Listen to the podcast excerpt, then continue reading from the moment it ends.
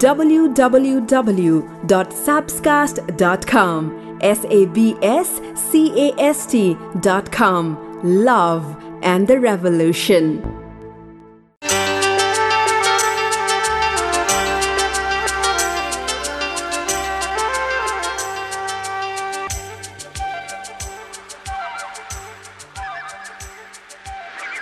गाली गर्नेछु अनि फकाउने पनि छु झगडा गर्नेछु अनि सताउने पनि छु।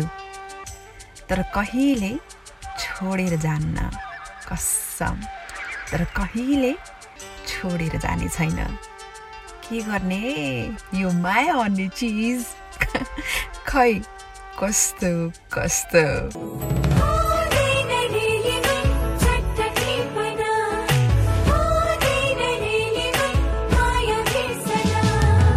विरक्तिको मिठो तिर्सना हो। सक्दैन चट्ट मेटन। पहिलो बसन्तको नयाँ कोपिला मन लाग्यो चट्ट टिपन।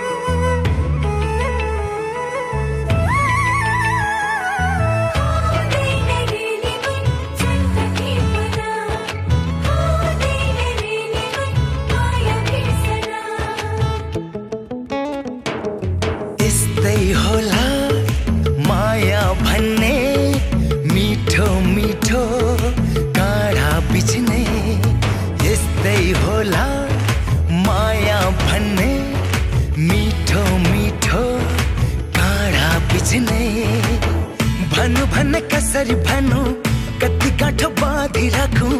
पहिलो मायाको नयाँ ढुकढुकी सकिँदैन चट्ट बिर्सन विरतिको मिठो तिर्सना।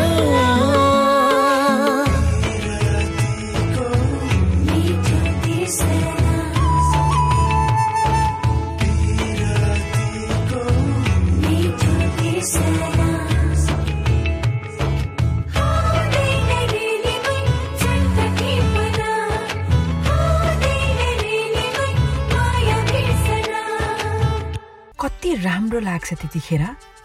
जब कसैले भन्छ नआत्त न किन टेन्सन लिइरहेको? केही छैन। म छु नि तिमीसँग। हाय तपाईँको लागि त्यस्तो भनिदिने कोही हुनुहुन्छ कि हुनुहुन्न?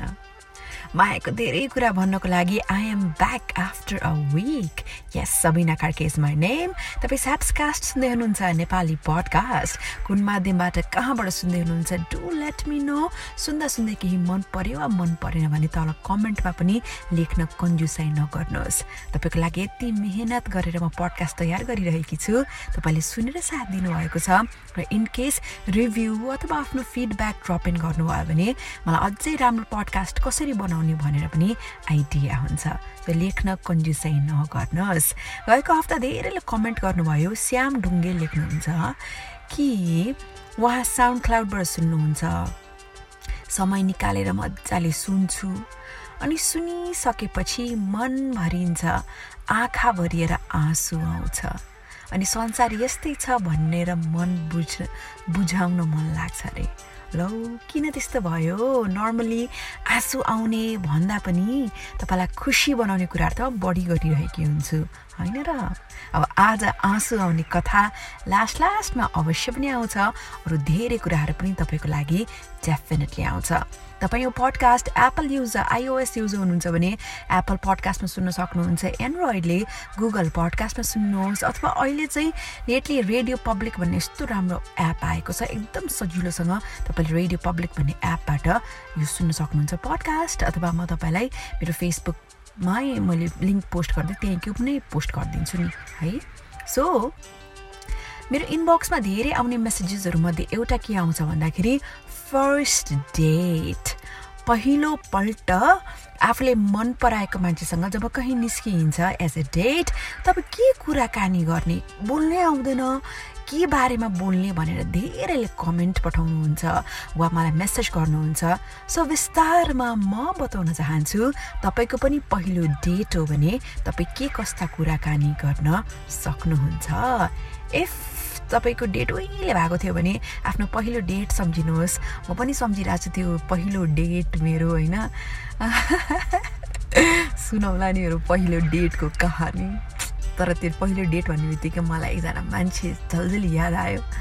त्यो ग्रिन कलरको टी सर्ट लगाएर त्यही रेस्टुरेन्ट अगाडि उभिरहेको थियो। र त्यही मान्छे मेरो जीवनको जीवन साथी। बाफ्रै सम्झिँदाखेरि जिन्दगी ट्विस्ट एन्ड टर्न्स है? सो हाँसिटी सम्झिएर सो यो चाहिँ नि एकजना साइकोलोजिस्ट छन् है रिचर्ड वाइजमन उनले एउटा आर्टिकल लेखेका छन् त्यसैलाई साभार गरेर म तपाईँलाई भन्छु तपाईँको पहिलो डेटमा तपाईँले गर्ने गफ गफ के विषयमा हुन्छ भनेर।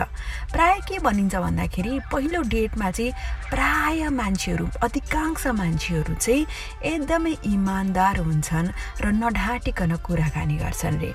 तपाईँले अब के कुराकानी गर्ने भन्दाखेरि रमाइला खालका हल्का फुल्का खालका प्रश्नहरू अनि त्यसपछि ट्राभल फुड रेस्टुरेन्ट आदि इत्यादि विषयमा कुरा गर्न सक्नुहुन्छ।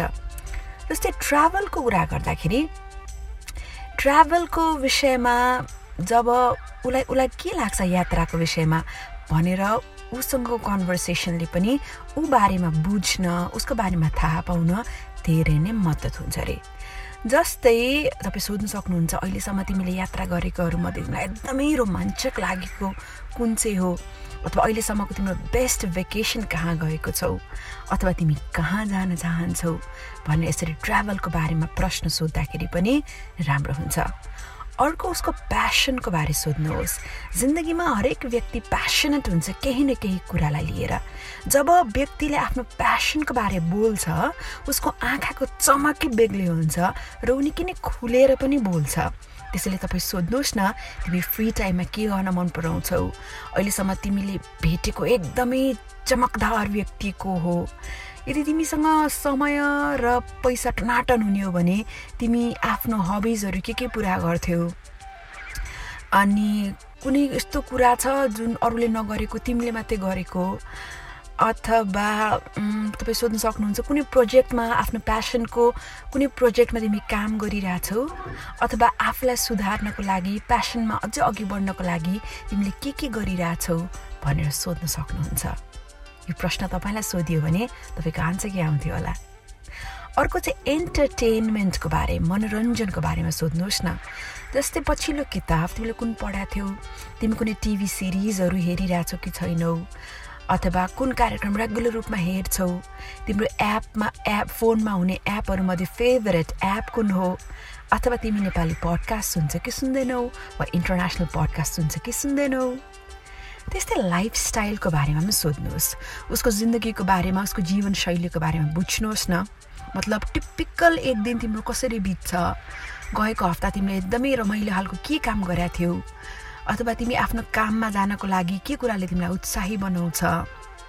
तिमीलाई बिहान काम गर्न मनपर्छ कि बेलुका लेट नाइटसम्म काम गर्न मनपर्छ? फुर्सदको बेलामा अथवा तिम्रो बिदा हुँदाखेरि तिमी के गर्छौ? आफूलाई रिल्याक्स्ड बनाउन। त्यस्तै तपाईँ फ्यामिली फ्रेन्ड्स सोसियल एक्टिभिटिजको बारेमा पनि सोध्न सक्नुहुन्छ। मतलब तिमीले मन पराउने खालका व्यक्तिहरू कस्ता हुन् तिम्रो नजिकका साथीहरू कस्ता छन् अनि आमा बुवासँगको सम्बन्ध कस्तो छ तिमी एक्लै भएको बेलामा कोसँग समय बिताउँ भनेर सोचिरह हुन्छौ। तिमी सानो हुँदाखेरि कस्तो थियो? तिमी ठुल्ठुलो पार्टीहरूमा जान मन पराउँछौ कि वा सानोतिनो ग्यादरिङ तिमीलाई मनपर्छ अनि तिमी हुर्किँदाखेरि तिम्रो हुर्काइ कस्तो थियो?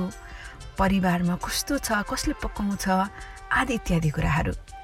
र रिलेसनसिपको बारेमा सोध्नुहोस्। जस्तै तपाईँ त्यो व्यक्तिमा चाहिँ अब उसँग म रिलेसनसिप अगाडि बढाउन सक्छु कि भन्ने सोच्दै हुनुहुन्छ भने उसलाई सोध्नुहोस् न तिमीले प्रेम सम्बन्धमा कस्तो कस्तो कुराहरू खोज्छौ? अनि त्यसपछि विवाहको बारेमा तिम्रो के सोचाइ छ? तिमी सिङ्गल भएको कति समय भयो? पार्टनरको बारेमा तिम्रो के छ मतलब सोचाइ? र लास्टमा रिलिजन एन्ड पोलिटिक्स यो चाहिँ अब तपाईँ इन्ट्रेस्ट छ भने सोध्नुहोस् अथवा नसोद्धा पनि हुन्छ धर्मको बारेमा राजनीतिको बारेमा। त्यति मतलब यो कन्भर्सेसनले चाहिँ के भन्दाखेरि ऊ कतिको बुद्धिमान छ भनेर चाहिँ त्यो पनि झल्काउँछ। आखिर यस्तो खालको पार्टनर होइन जो चाहिँ माथि सबै भनेको कुराहरू साथसाथमा देशको बारेमा राजनीतिको बारेमा धर्मको बारेमा आदि इत्यादि बारेमा अपडेटेड छ भने भोलि पर्सि तपाईँको उसँग विवाह भयो अनि तपाईँको बुवासँग उसको कन्भर्सेसन यो विषयमा भयो भने उसले त्यसरी नै चट्ट चट्ट आफ्नो भ्यू राख्न सक्यो भने क्या मजा हुन्छ। कसले चाहिँ इन्टेलिजेन्ट व्यक्ति मन पर्दैन? होइन?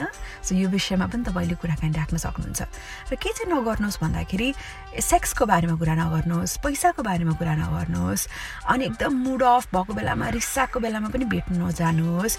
एकदम शान्त दिमाग लिएर अनि एकदम इजी मुडमा तपाईँ आफ्नो फर्स्ट डेट जानुहोस्। सो अब क्लियर भयो होइन के के विषयमा गफ गफ गर्ने भनेर। I hope you like it र अब एकजना केटीले आफ्नो विवाहको फोटो सुट गरेर फोटो पोस्ट गरिन्। तर तर के भयो? म भन्छु है अब स्टेट्युन्ड एक कान्छा मलाई सुनको तारा खसाइदेऊ न। त्यो तारा मात्र होइन जुन पनि झरिदिउला। एक कान्छा मलाई सुनको तारा खसाइदेऊ न त्यो तारा मात्र होइन जुन पनि झरिदिउला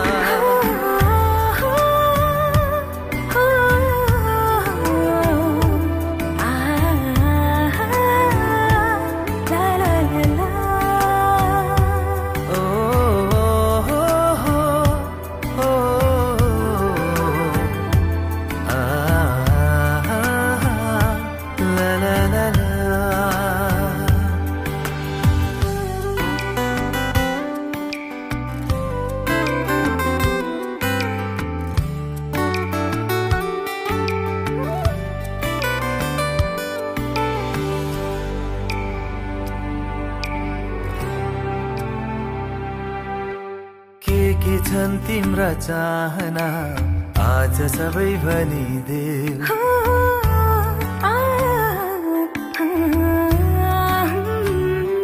हम्म, के के छन् तिम्रा चाहना आज सबै भनिदेऊ पुरा गरिदिने छु सबै अङ्गालोमा ले पुरा गरिदिने छु सबै अङ्गालोमा ले अङ्गालोमा ले अङ्गालोमा ले एक कान्छा मलाई सुनको तारा खसाइदेऊ न त्यो तारा मात्र होइन जुन पनि झारिदिउला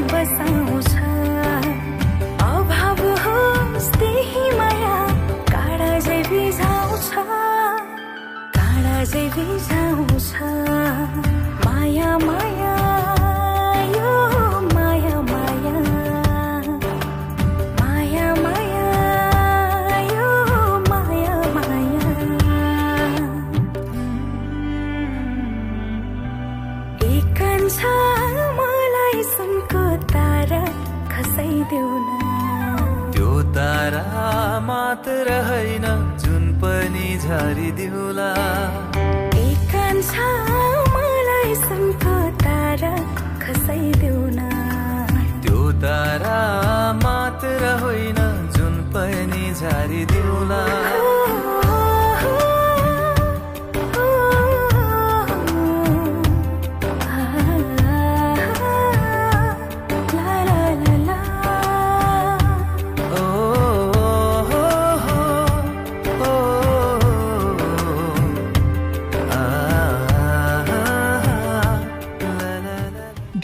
भने तापनि नि एकदमै स्पेसल हुन्छ त्यतिखेर। जब कसैले वाट्सएपमा अथवा फेसबुकमा अथवा ट्विटरमा वा इन्स्टाग्राममा जुनै पनि सोसियल मिडियामा तपाईँको लागि भनेर कुनै एउटा स्टेटस वा कुनै लाइन पोस्ट गर्छ। साँच्ची हो त्यो भयङ्कर स्पेसल फिल हुन्छ। तपाईँले कसैको लागि गर्नुभएको छ? वा वा वा तपाईँको नाममा कहीँ केही पोस्ट भएको छ? मैले त धेरै गरेको छु अब यो मेरो इन्स्टामै एउटा डिएम आयो एकजना श्रोताले मलाई पठाउनु भएको यो मैले पढेँ अनि अवेरनेस पनि हुन्छ राम्रो लाग्यो तपाईँको पडकास्टमा सेयर गरिदिनुहोस् न भनेर लेख्नु भएको छ thank you so much this is this is really nice सुन्नुहोस् है एकजना केटीले आफ्नो वेडिङ फोटोहरू पोस्ट गरिन् तर यस्तो वेडिङ फोटो वेडिङ कहिले पनि हुँदै नै भएन। सो भन्नु खोजेको के हो भन्दाखेरि यो चाहिँ सत्य घटना हो युएसको एरिजोना भन्ने ठाउँ कि डेबी भन्ने केटी। उनले चाहिँ केही समय अगाडिको कुरा हो फेसबुकमा आफ्नो विवाहको फोटो भनेर केही फोटोहरू पोस्ट गरिन्। आफ्ना फियान्से फियान्सेको नाम ऱ्यान्डी हो। त्यो फियान्सेसँग फोटोहरू चाहिँ पोस्ट गरिन् विवाहको फोटो भनेर। तर जब फोटो पोस्ट भएको थियो उनका फियान्से ऱ्यान्डीको मृत्यु भइसकेको थियो र फोटोमा चाहिँ ऱ्यान्डीलाई फोटोसप गरेर राखिएको थियो। त्यो फोटोहरू तपाईँ हेर्न चाहनुहुन्छ भने तपाईँ मलाई मेसेज गर्न सक्नुहुन्छ म मेरो इन्स्टामा स्टोरी बनाएर राख्ने नै छु। त्यो फोटो चाहिँ कुन दिन पोस्ट भयो भन्दाखेरि जुन दिन विवाह तय भएको थियो हो विवाह तय भएको दिनमा नै डेबीले राम्रो एउटा फेसबुक पोस्टमा त्यो फोटोहरू राखे राखेर पोस्ट गरेकी थिइन्। तर कस्तो दुःखद कुरा विवाहको आठ महिना अगाडि नै उनको हुनेवाला दुल्हाको मृत्यु भयो एउटा दुर्घटनामा परेर उनको देहान्त भएको थियो। सो फोटो चाहिँ डेबीले पोस्ट गर्नुको पनि एउटा कारण छ। र उनले फोटो पोस्ट गर्दै के लेखेकी रहेछन् भन्दाखेरि आज मेरो जीवनको उत्कृष्ट दिन हुनुपर्ने थियो। आज मैले मेरो सबैभन्दा मनमिल्ने मान्छेसँग विवाह गर्नुपर्ने दिन थियो। म बिहानै उठ्नुपर्ने आफ्नो धुलै भएको लुगा लगाउनु पर्ने अनि आफ्नो सपनाको राजकुमारसँग जीवनको यात्रा अघि बढाउनु पर्ने दिन। आफ्ना साथीभाइ आफ्नो परिवारको अगाडि म अनि मेरा फियान्से ऱ्यान्डी दुवैजनाले एकअर्कालाई प्रेम व्यक्त गरेर एक अर्कालाई मनमा राखेर अब वैवाहिक जीवन अघि बढाउने भनेर वाचा गर्नुपर्ने दिन थियो। म सानै हुँदादेखि मैले सपना देखेको सपना बुनेको दिन हुनुपर्ने थियो आज। म एक श्रीमती हुनुपर्ने दिन। कसैकी दुलही हुनुपर्ने दिन थियो आज। तर आज बिहान म एक्लै उठेँ अरू दिन जस्तै। बिहान उठ्दाखेरि बिहानदेखि मन रोएको थियो। मेरो बुवा आमाले मलाई विवाहको मण्डपसँग लग्नु पर्ने थियो। तर न त विवाहको मण्डप थियो। न त मैले विवाहको लागि लाउँछु भनेर तयार पारेको लुगा नै मेरो आँखा अगाडि थियो। न मेरा परिवार र साथीभाइ नै अगाडि सबैजना जम्मा भएको मैले देखिरहेकी थिएँ। मैले मेरो जीवनको सबैभन्दा मिल मान्छेसँग विवाह गर्ने जुन सपना सजाएको थिएँ त्यो विवाह पनि भएन र मेरो श्रीमान पनि रहेनन्।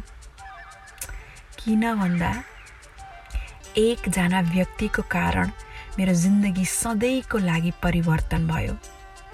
त्यो व्यक्तिले जुन चोइस लिएको थियो जुन कुरा रोजेको थियो उसको रोजाइले मेरो जीवन सधैँको लागि बर्बाद भयो।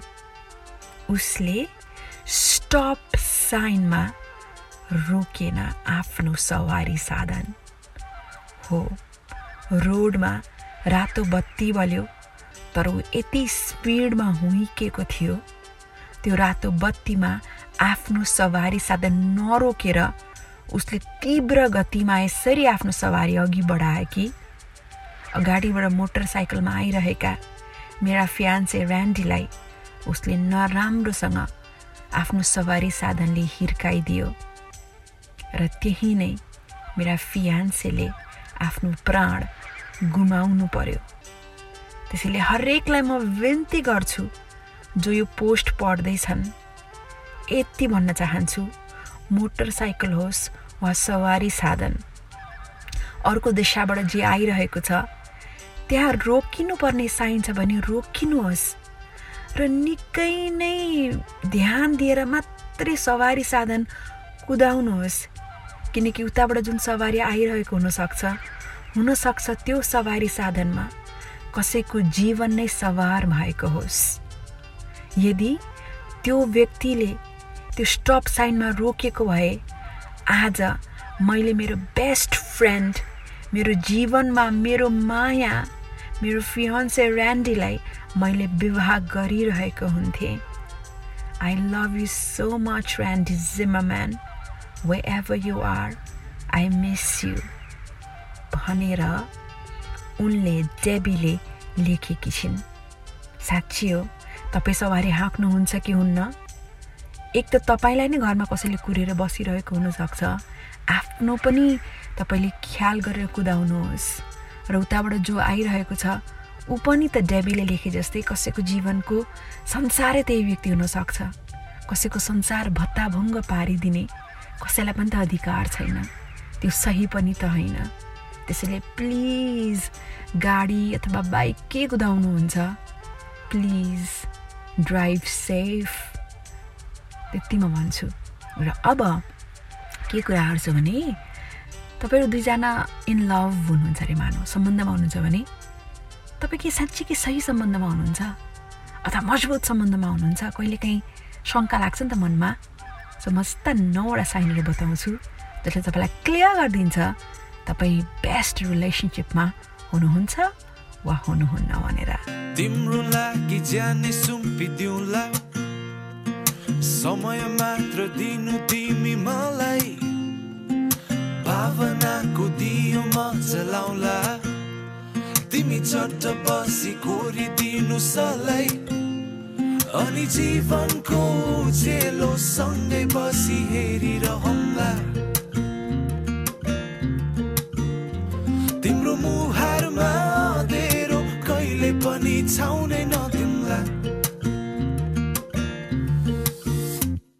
यो समाजको डर छैन मलाई। जातै नमिले नि लिनु आउला। भगाइला नै सोचाइ आफ्नो छैन। कुरो नमिलुन्जेल आगन तिम्रो धाउला अनि जीवनको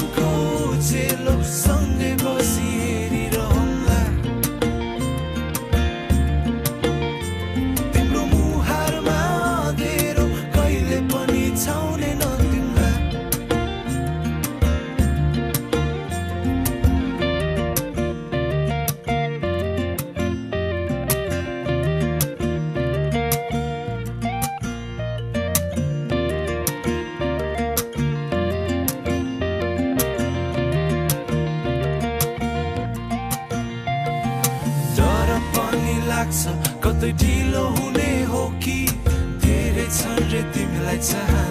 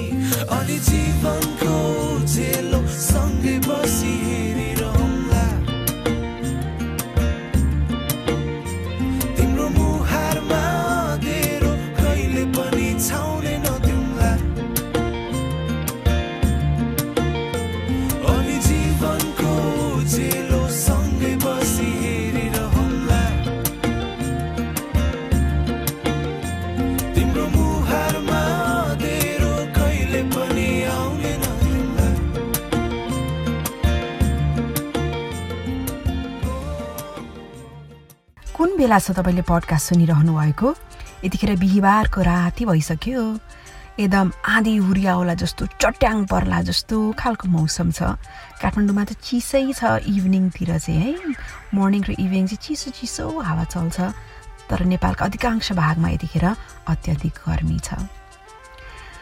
बोलिन्छ नि जब बोली त हर कोहीले बुझि नै हाल्छ तर माया गर्ने साथी यस्तो होस् जसले मौनता पनि बुझिदियोस्। जसले चुप रहँदाखेरि पनि मनको कुरा बुझिदियोस्। हाय हाय।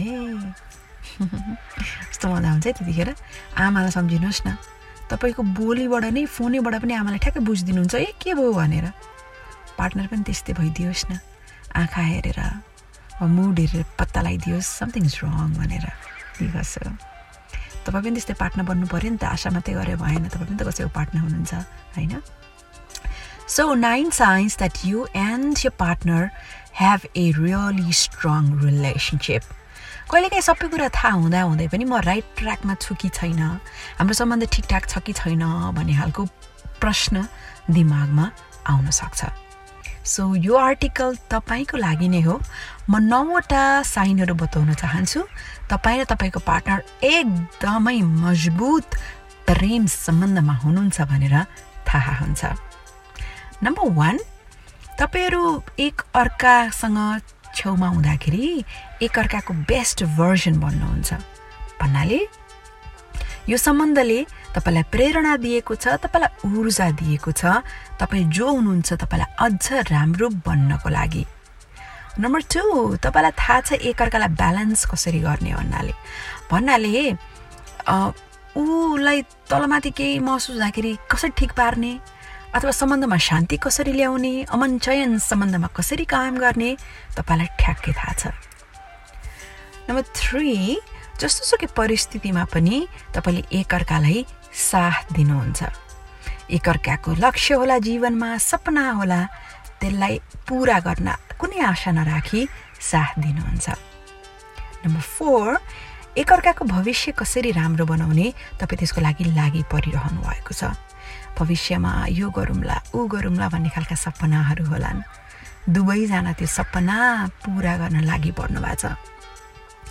नम्बर फाइभ दुईजना एज अ टिम डाइनामिक हुनुहुन्छ। भन्नाले तपाईँ कुनै काम गर्नुहुन्छ अथवा कहीँ घुम्न जानुहुन्छ वा वरिपरि साथीहरूसँग कहीँ बस्नुहुन्छ भने कति चुनौती आउलान् कति समस्या आउलान् जीवनमा। तर एज अ टिम तपाईँहरू एकदम स्ट्रङ हुनुहुन्छ। कसैले केही भन्न नमिल्ने अथवा सपोर्ट गर्ने हुन्छ नि दुवैजैले एकअर्कालाई। ए उनीहरू दुईजनालाई त सकिन्न है भन्ने खालको इम्प्रेसन तपाईँले दिनुहुन्छ।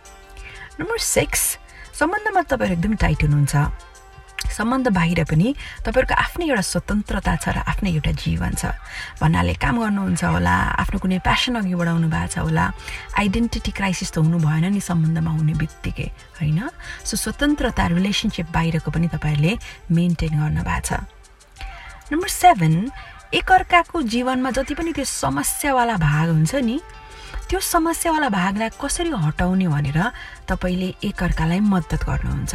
जस्तै पार्टनरको काममा केही भइरह होला अथवा हेल्थ इस्युज केही भइरह होला हो त्यस्तो बेलामा पनि तपाईँहरूको साथ निकै नै राम्रो छ। र सेकेन्ड लास्टमा तपाईँलाई थाहा छ कि जब पनि समस्या आउँछ र कुनै पनि विवाद हुन्छ कुनै पनि मुद्दा उठेको हुन्छ तब चाहिँ के गर्दाखेरि ठिक हुन्छ भनेर? हुन त मैले माथि पनि अघि भनिसकेँ। तैपनि कस्तो हुन्छ भन्दाखेरि नि जब साथ हुँदै गइन्छ सम्बन्ध अघि बढाउँदै गइन्छ अनि कति कुराहरू थाहा हुँदै जान्छ कहिलेकाहीँ टाइम भन्ने कुरा पनि बडा गजबको हुन्छ कि? सङ्गत भन्ने कुरा। सङ्घर्ष गर्दै गएपछि उसलाई बुझ्दै गएपछि कति समस्याहरू त कम हुन्छन् त्यत्तिकै पनि उसलाई बुझ्न थालेपछि। सो तपाईँहरूको केसमा पनि त्यही नै हो। र लास्टमा जीवनमा यति खुसी कहिले पनि हुनुभएको थिएन। दुवैजना जीवनकै सबैभन्दा खुसीवाला अवस्थामा हुनुहुन्छ एकअर्काको साथ पाएर। सो यी नौवटा मध्ये इनकेस पाँचवटा भन्दा पनि बढी साइन मिल्यो भने लेखेर राख्नुहोस् तपाईँ एकदमै भाग्यमानी हुनुहुन्छ राम्रो पार्टनर पाउनु भएको छ र मायामा असाध्यै खुसी हुनुहुन्छ। र लास्टमा एउटा कथा सुनाउँछु। त्यो कथा मिठो छ। अब रुने हो कि तपाईँ त्यो कथा सुनेर उहाँ हाँस्ने हो कि सुन्ने होइन त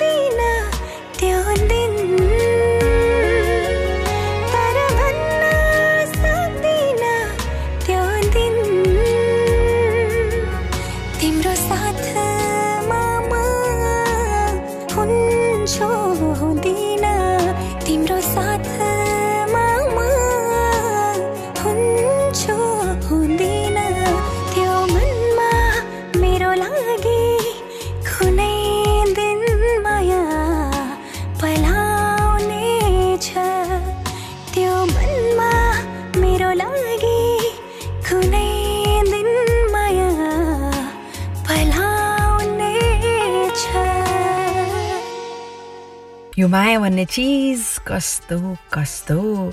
जो प्रेमी प्रेमिका वा श्रीमान श्रीमती आफ्नो गल्ती मानेर एकअर्कासँग माफी माग्छन् नि उनीहरूको माया कहिले पनि सकिँदैन साँच्चै हो गल्ती त हर कोहीबाट भइ नै हाल्छ नि तर गल्ती नै नमान्ने अनि माफी माग्न कुरामा पनि एकदम इगो राख्ने म एकदम सही छु भनेर एकदम अड्डी त्यस्तो कुराले पनि सम्बन्ध बिगार्छ।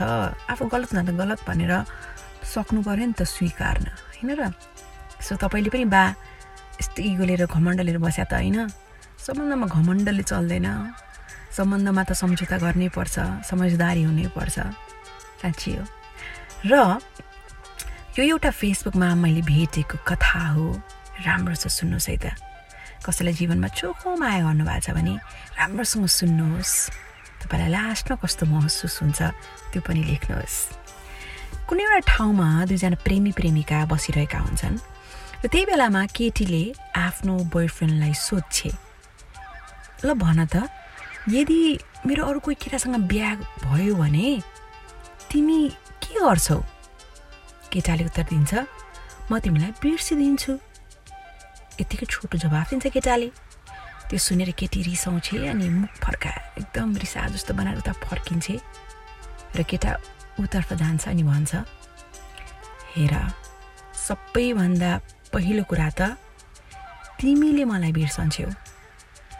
र जति छिटो म तिमीलाई बिर्सन्छु त्योभन्दा अगाडि त तिमीले पनि मलाई भुलिसकेको हुन्छौ। अनि किन यस्तो मुख बनाएको यो जवाफ सुनेर? केटीले भन्छे होला खुब। खुब बिर्सिन्छु होला नि? किन तिमीलाई जस्तो लाग्यो भन त? केटाले भन्न सुरु गर्छ। ल सोच। विवाहको पहिलो दिन छ। तिमी एउटा घरमा छेउ। त्यहाँ हरेक खालको गहना शरीरमा अनुहारमा मेकअप चारैतिर क्यामेरा फ्ल्यास मान्छेहरूको भिड।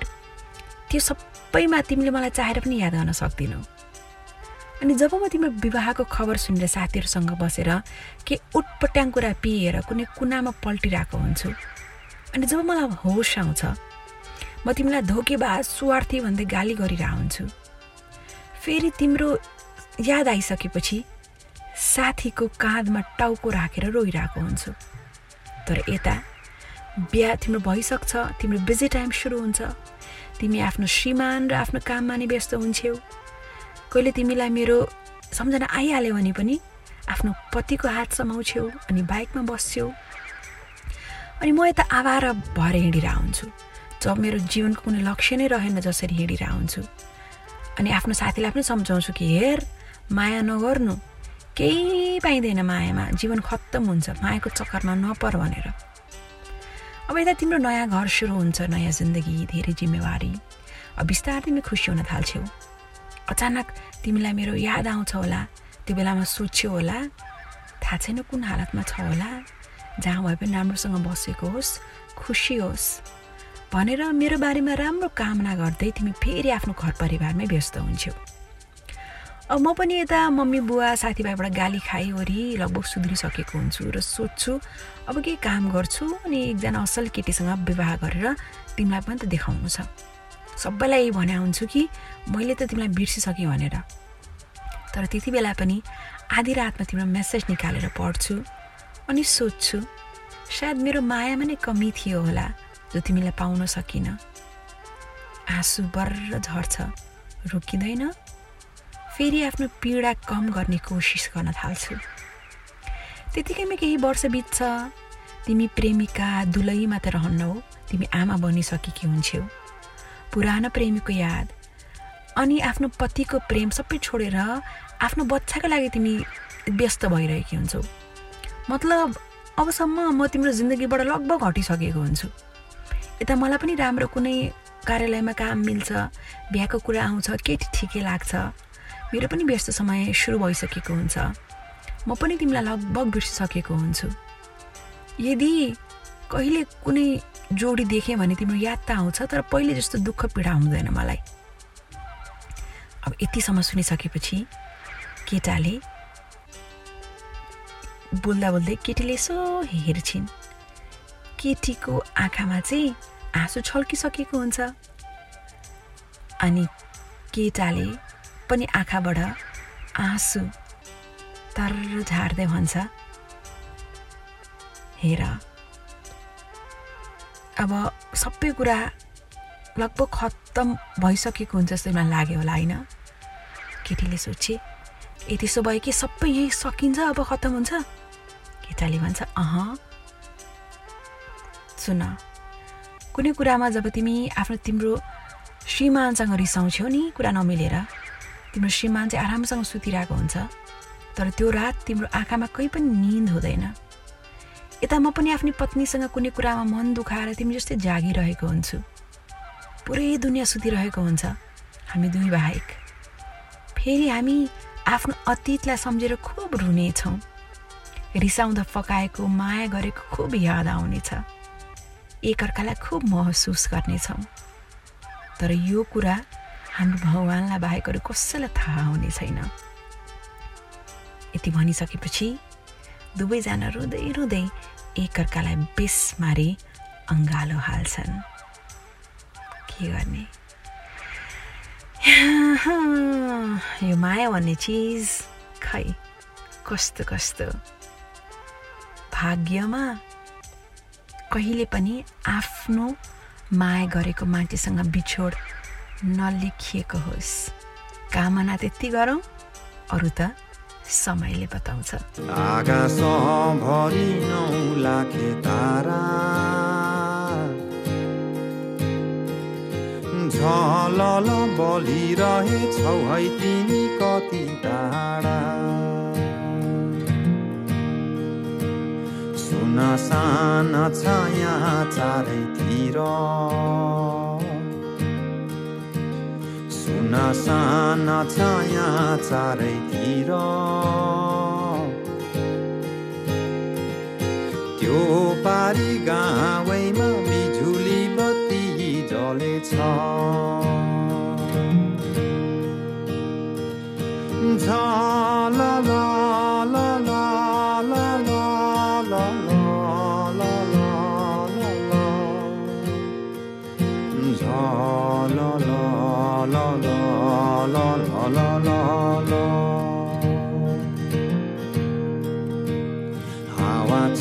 चल्यो यहाँ सर हावा चल्यो यहाँ सर सर हावा चल्यो हल्लाइदियो पिपल रुख। रात किरानी छ यहाँ। रात किरानी फुलेछ यहाँ। मकमके बासना चारैतिर छरिएछ जहाँ।